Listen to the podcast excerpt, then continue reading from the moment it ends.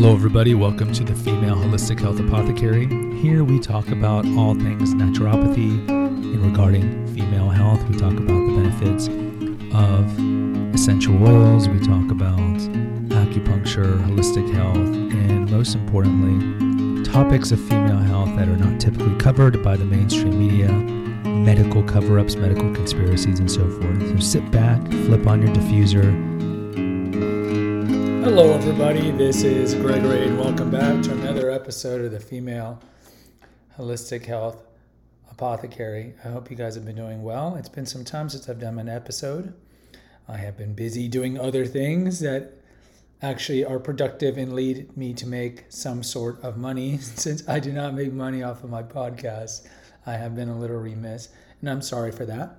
But I did want to do a new episode just to get the, uh, you know, the, the, habit. Like they say, you make a bed every day. It's a good habit to have.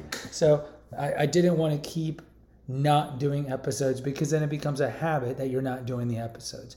So I wanted to just do a quick one on the benefits of essential oils and fighting something that a lot of us are fighting right now, which are bees, wasps, and spiders.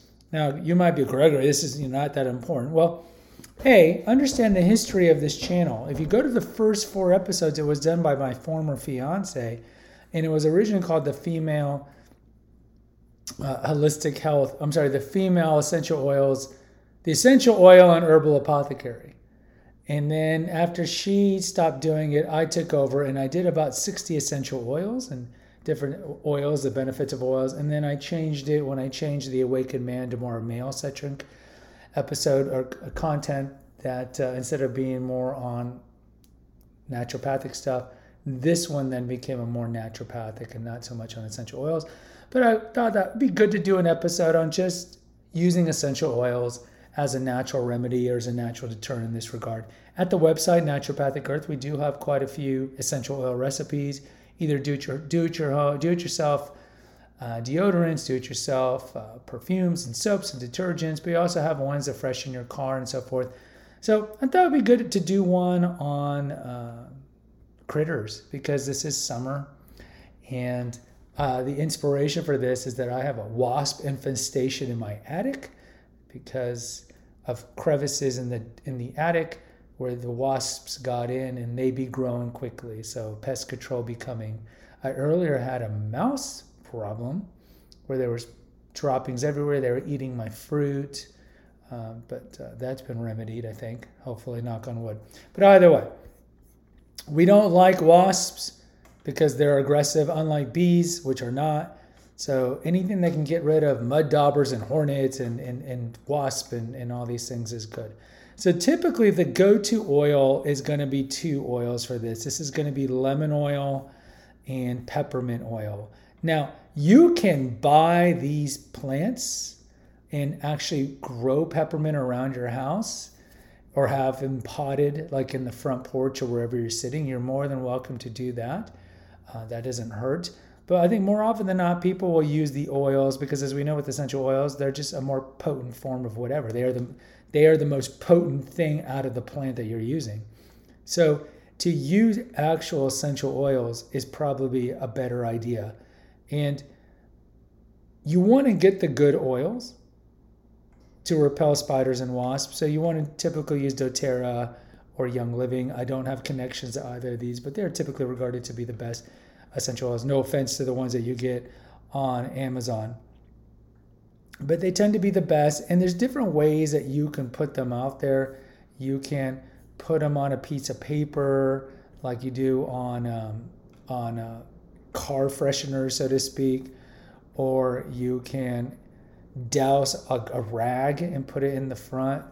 Uh, you can certainly buy peppermint oil on Amazon that is used for animal repellent, or in this particular case, uh, spiders and, and, wasp repellent. I don't know the efficacy of that because they might be kind of diluted in carrier and water and so forth. So it might be better just for you to use your own essential oils there.